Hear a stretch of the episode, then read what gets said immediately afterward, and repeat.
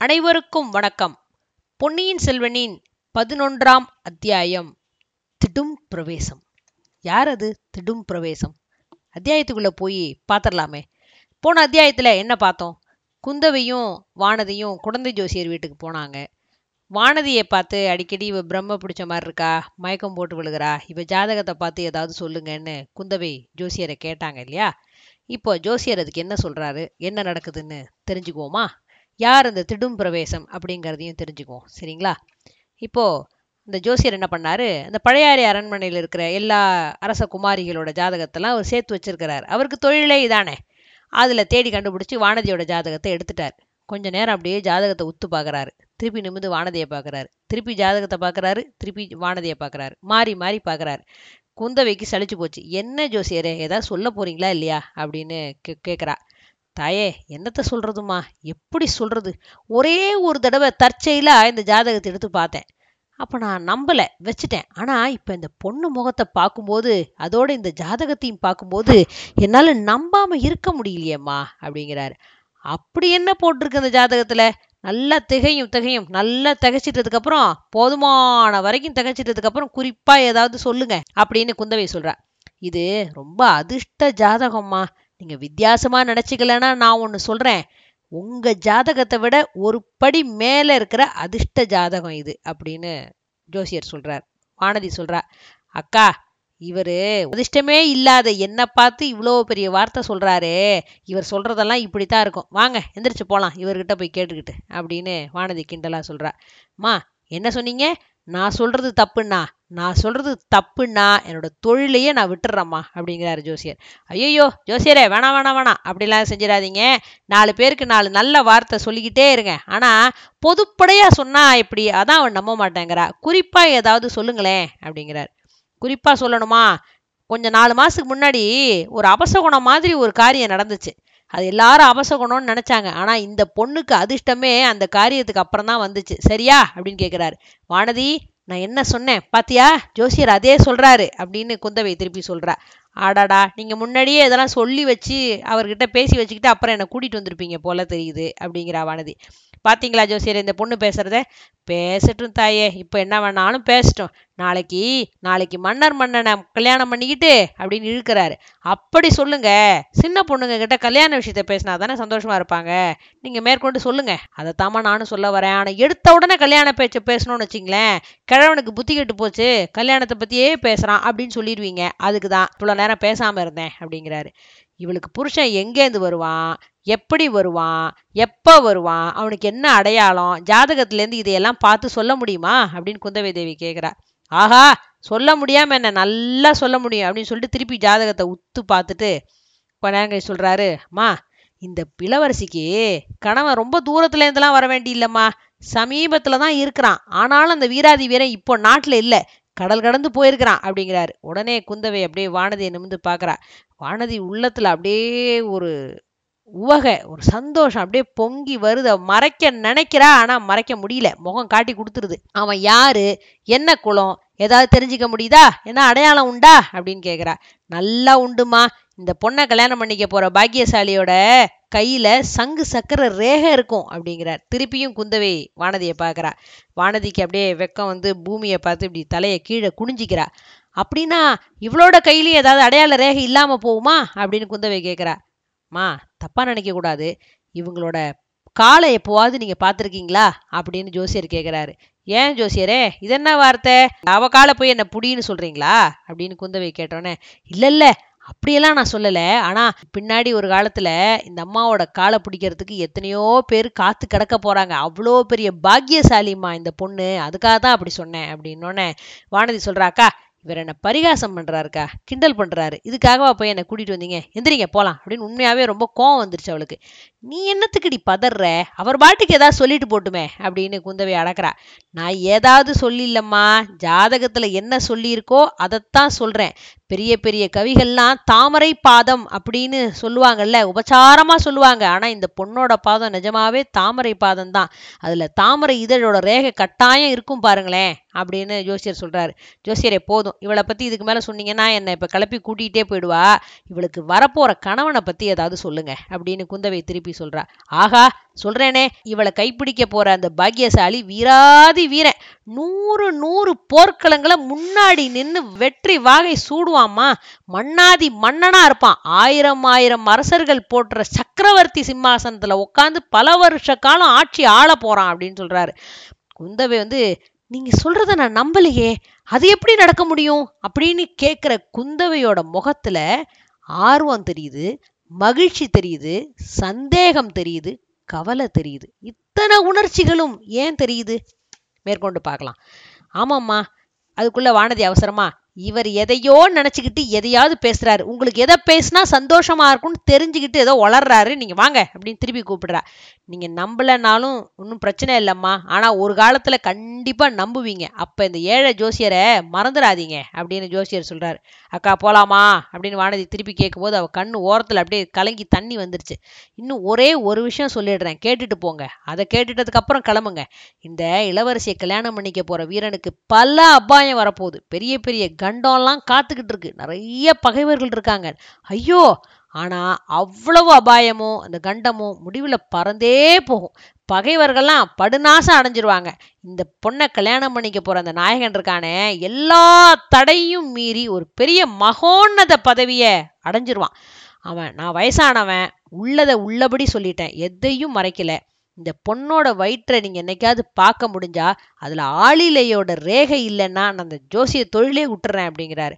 ஆளிலையோட ரேகையில் என்ன விசேஷம் ஜோசியரே? அப்படின்னு குந்தவை கேட்குறா அம்மா ஆளிலை மேலே பள்ளி கொண்ட பெருமான் யாருன்னு தெரியாதா? அந்த திருமால் அம்சத்தோட இந்த அம்மாவுக்கு ஒரு குழந்தை பிறக்க போகிறான் இவளை கல்யாணம் பண்ணிக்க போகிறவனுக்காவது ஏகப்பட்ட பிரச்சனை வரும் தடங்கள் வரும் கண்டம் வரும்னு சொன்னேன்ல. ஆனா இந்த பொண்ணோட வயித்துல பிறக்க போறானே ஒரு பையன் அவனுக்கு தடைங்கிறதே கிடையாது. அவன் நினைச்சதெல்லாம் நடக்கும் எடுத்ததெல்லாம் நிறைவேறும். ஜெயலட்சுமி அப்படியே கைகட்டி நிப்பான் அவன் முன்னாடி. அவன் எந்த சைன்யத்தை நடத்திட்டு போறானோ அங்கெல்லாம் ஜெயந்தான். வெற்றி வாகதான். புலிக்கொடி எங்கெங்களும் பறக்க போகுது. எத்தனையோ கடல் கடந்தெல்லாம் வயித்துல பிறக்கிற பிள்ளையால பறக்க போகுது. பிறந்த நாட்டோட புகழ மூ உலகத்துக்கும் பரவ செய்வான் இந்த பையன் அப்பேற்பட்ட பிள்ளை பிறக்க போறான் இவளுக்கு. அப்ப இதெல்லாம் ஜோசியர் அப்படியே சொல்லிக்கிட்டே வரும்போது குந்தவி வானதி முகத்தையும் பார்க்கறா. ஜோசியர் முகத்தையும் மாறி மாறி பார்த்துட்டே இருக்கிறா அப்போ திடீர்னு அக்கா அப்படின்னு ஒரு தீனமாக ஒரு குரல் கேட்குது பார்த்தா வானதி அக்கா எனக்கு என்னவோ பண்ணுது. அவ்வளோதான் டயங்கன மயக்கம் போட்டு அந்த பொண்ணு விழுந்துருச்சு ஜோசியரை ஜோசியரை சீக்கிரம் தண்ணி கொண்டு வாங்க அப்படின்னு குந்தவி சொல்லிட்டு வானதியை தூக்கி மடியில் போட்டுக்கிறா. ஜோசியர் தண்ணி கொடுக்குறாரு. முகத்தில் தெளித்து முகத்தை தொட்டு தட்டி கொடுக்குறா. அவளுக்கு மயக்கம் தெளியல. ஒன்றும் நடக்காதுமா கவலைப்படாதீங்க அப்படின்னு ஜோசியர் சொல்கிறார் கவலையெல்லாம் படல. இது இவளுக்கு பழக்கம்தான். இதோட அஞ்சாறு தடவை இந்த மாதிரி ஆகிப்போச்சு மயக்கமாய் விழுந்துருவா கொஞ்ச நேரம் கழிச்சு தட்டிக்கிட்டு எழுப்பணும்னா நான் இருக்கிறது பூலோகமா சொர்க்கமா? அப்படின்னு கேட்பா அதை பற்றிலாம் நான் ஒன்றும் கவலைப்படல. தானாக சரியாயிடும் அப்படின்னு சொல்லிட்டு ஜோசியரே நான் வந்த காரியமே வேற விஷயம். நாடு நகரத்துல எல்லாம் எல்லா ஜனங்களும் பேசிக்கிறாங்களே. ஒரே வால் நட்சத்திரம் வருதேன்னு.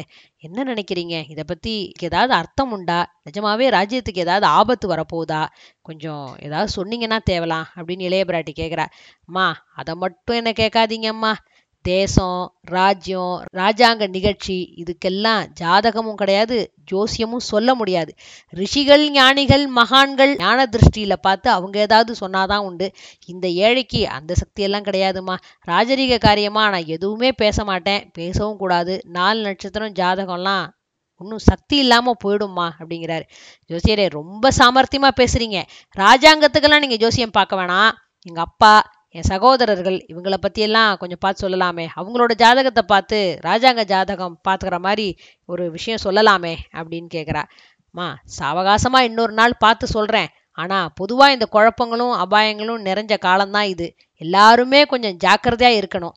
ஜோசியரே எங்கள் அப்பா பழையாறையிலேருந்து தஞ்சாவூருக்கு போனதுலேருந்து எனக்கு மனசே சரியில்லை. ஒரே கவலையாக இருக்குன்னு. நான் தான் முன்னாடியே சொன்னேனேம்மா மகாராஜாவுக்கு பெரிய கண்டம் இருக்குது உங்கள் குடும்பத்துக்கே ஒரு பெரிய கண்டம் இருக்குன்னு. ஆனால் துர்கா தேவியோட அருளால் எல்லாம் சரியாக போயிடும். நீங்கள் கவலைப்படாதீங்க அப்படிங்கிறாரு. அதுக்குள்ளே வானதி கண்ணு முழிச்சிருச்சு. அக்கா நம்ம எங்கே இருக்கோம்? அப்படின்னு கேட்குது உடனே குந்தவை அந்த பொண்ணை தூக்கி உட்கார வச்சு அம்மா கண்மணி நம்ம இன்னும் பூலோகத்தில் தான் இருக்கோம். சொர்க்கலோகத்துக்கு அழைச்சிட்டு போகிறதுக்கு புஷ்பக விமானம்லாம் வந்து சேரல. எழுந்திரி. குதிரை தான் வெளியில் இருக்குது குதிரை பூட்டின ரதம் தான் வெளியில் இருக்குது வா போகலாம் அப்படின்னு ஏஞ்சி உட்காந்து நான் மயக்கம் போட்டு விழுந்துட்டேனா? அப்படின்னு அந்த பொண்ணு வழக்கம் மாதிரி ஒரு கேள்வி கேட்குது மயக்கம்லாம் போடலம்மா. அக்கா மடியில் படுத்து கொஞ்ச நேரம் தூங்கிட்டேன். நான் தாலாட்டு பாடினேனே உனக்கு கேட்கல அப்படின்னு குந்தவை கேட்குறா கோச்சுக்காதீங்கக்கா. என்ன அறியாமலே தலை கிருகிருன்னு வந்துட்டு. ஆமாம்மா கிருகிருன்னு தான் வரும். ஜோசியர் எனக்கு இப்படி ஒரு ஜோசியம் சொல்லியிருந்தாருன்னு வச்சுக்கியேன் எனக்கும் தான் கிருகிருன்னு வரும். அதனால ஒன்றும் இல்லைக்கா. இவர் சொல்றதெல்லாம் நான் நம்பிட்டேனா என்ன? நீ நம்புனியோ நம்பலையோ. ஆனா ஜோசியர் பயந்து போட்டாரு உன்ன மாதிரி ஒரு பயந்தாங்குழியெல்லாம் இனிமே கூட்டிகிட்டே வரமாட்டேன் வா போலாம் அப்படின்னு சொல்றா. நான் தான் ஜோசியர்கிட்ட வரலன்னு சொன்னேனேக்கா. நீங்க தானே என்ன கட்டாயப்படுத்தி கூட்டிட்டு வந்தீங்க அப்படின்னு வானதி கேட்டோன்னே என் குற்றம் தான். எந்திரி போலாம். அப்படின்னு நடக்க முடியுமா? இடி இடுப்பில் எடுத்து வச்சு தூக்கிட்டு போகணுமான். வேணாம் வேணாம் நான் நல்லாவே நடப்பேன் அப்படின்னு சொல்லிட்டு கிளம்பும் போது ஜோசியர் சொல்கிறாரம்மா அம்மா கொஞ்சம் இருங்க தேவியோட பிரசாதம் தரேன் வாங்கிட்டு போங்க அப்படின்னு சொல்லி பிரசாதத்தை எடுத்து கொடுக்குறாரு. ஏன் ஜோசியரே எனக்கு என்னெல்லாமோ சொன்னீங்க அக்காவுக்கு ஒன்றுமே சொல்லலையே அப்படின்னு வானதி கேட்குறா அம்மா லேபராட்டிக்கு பிராட்டிக்கு நான் ஏற்கனவே எல்லாம் சொல்லியிருக்கேனேம்மா புதுசாக என்ன சொல்லணும்? அக்காவை கல்யாணம் பண்ணிக்க போகிற வீராதி வீரர் ஆமா அசகாய சூரர் அப்படிங்கிறா குந்தவை. ஆமா அவரு சந்தேகம் என்ன? அந்த பராக்கிரமசாலி எங்க இருக்கிறாருன்னு கொஞ்சம் பார்த்து சொல்லுங்களேன் அப்படின்னோடனே உடனே ஜோசியர் சொல்றாரு முப்பத்திரெண்டு சாமுத்திரிகா லட்சணமும் பொருந்திய புத்தியில் பிரகஸ்பதி வித்தையில் சரஸ்வதி அழகுல மன்மதன் ஆற்றலில் அர்ஜுனன். அப்படி ஒருத்தன் வந்து குந்தவைக்கு சேர போறாமா அப்படின்னு சொல்றாரு. இளைய பிராட்டிக்கு ஏத்த அந்த சுகுமாரர் அந்த ராஜகுமாரர் எங்க இருக்காரு? எப்படி வருவாரு? அப்படின்னு வானதி கேட்குறா வருவாரு வருவாருமா கட்டாயம் வரப்போறாரு. சீக்கிரமா வந்துகிட்டே இருக்காரு. எப்படி வருவாரு? குதிரை மேல வருவாரா? யானை மேல வருவாரா? நடந்தே வருவாரா? இல்ல ஆகாசத்துலேருந்து கூரையை பொத்துக்கிட்டு தொப்புன்னு குதிப்பாரா? அப்படின்னு குந்தவை கிண்டலா கேட்குறா அக்கா ஏதோ குதிரை காலடி சத்தம் மாதிரி கேக்குதே அப்படின்னு வானதி அப்படியே பரபரப்பா சொல்றா.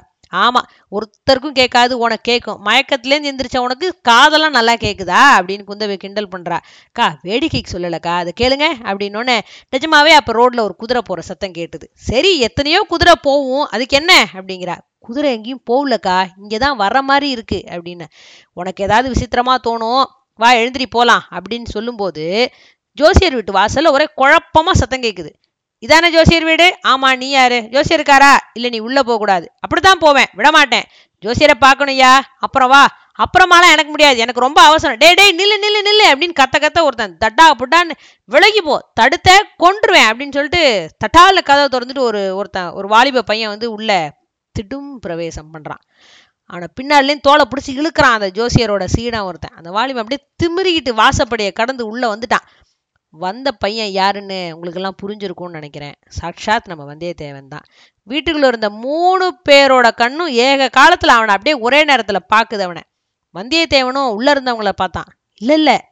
உள்ள இருந்தவங்களில் ஒருத்தரை தான் பார்த்தான். ஆஹா அது கூட இல்ல. குந்தவை தேவியை கூட முழுசா பார்க்கல. அவளோட பொன் முகத்தை மட்டும் பார்த்தான். முகத்தையாவது முழுசா பார்த்தானா? இல்லையே. அந்த தாமரை மாதிரி இருக்க அந்த கண்களை மட்டும் பார்த்தான். ஆஹா அந்த பவள செவ்வாய் இருக்குல்ல அந்த இதழ்கள் அதை மட்டும் பார்த்தான். கம்பீரம் வியப்பு குறும்பு சிரிப்பு ததும்புற அந்த அகன்ற கண்களை பார்த்தான். கண்ணிமைக்காம பார்த்தான். அந்த கரிய புருவங்களை பார்த்தான். தந்த வர்ண நெற்றிய பார்த்தான். இது எல்லாத்தையும் தனித்தனியா பார்த்தான். ஆனா ஒட்டுமொத்தமா பார்த்தான். ஒட்டுமொத்தமா பார்த்தான். ஆனா தனித்தனியா பார்த்ததா இவன் நினைச்சுக்கிட்டான். எல்லாத்தையும் மனசுல அப்படியே பதிய வச்சுக்கிட்டான். இதெல்லாம் ஒரு சில வினாடி நேரம்தான். சட்டுன்னு அந்த சீடனை தள்ளிக்கிட்டு வெளியில வந்தான். அப்படியும் இவன் வெளியில போறதுக்கு முன்னாடி குந்தவையை திரும்பி ஒரு தரம் பார்த்துட்டு தான் வெளியில வரான். ஏப்பா உள்ள பெண் பிள்ளைங்களாம் இருக்காங்கன்னு சொல்றது இல்லையா சொல்லியிருந்தா நான் உள்ள போயிருக்க மாட்டேன்ல அப்படின்னு அவனை பிடிச்சி தள்ளிக்கிட்டு கேள்வி கேட்கறான் இவன். இன்னும் அலை அடிச்சு ஓஞ்ச மாதிரில இருக்கு? அப்படின்னு குந்தவை சொல்றா.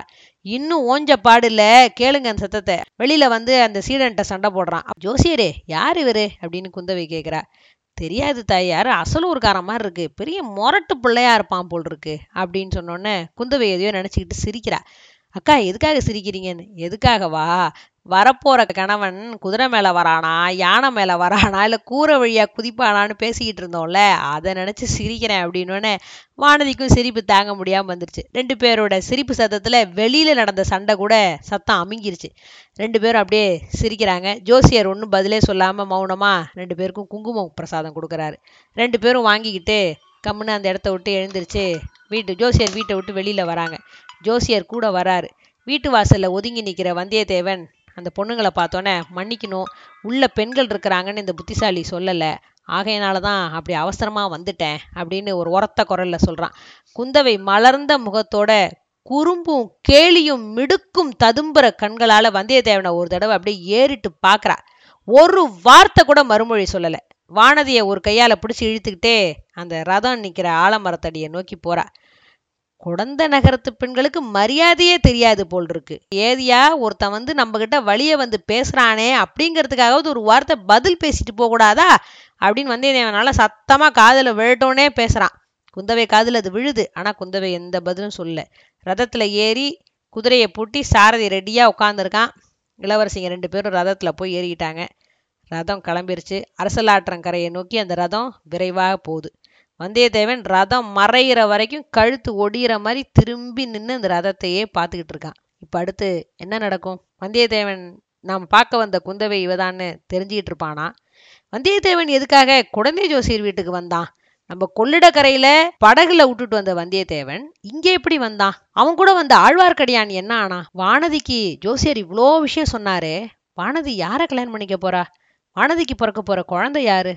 இதெல்லாம் தெரிஞ்சுக்கணுன்னா அடுத்த அத்தியாயம் வரைக்கும் கொஞ்சம் காத்திருக்கணும். நன்றி.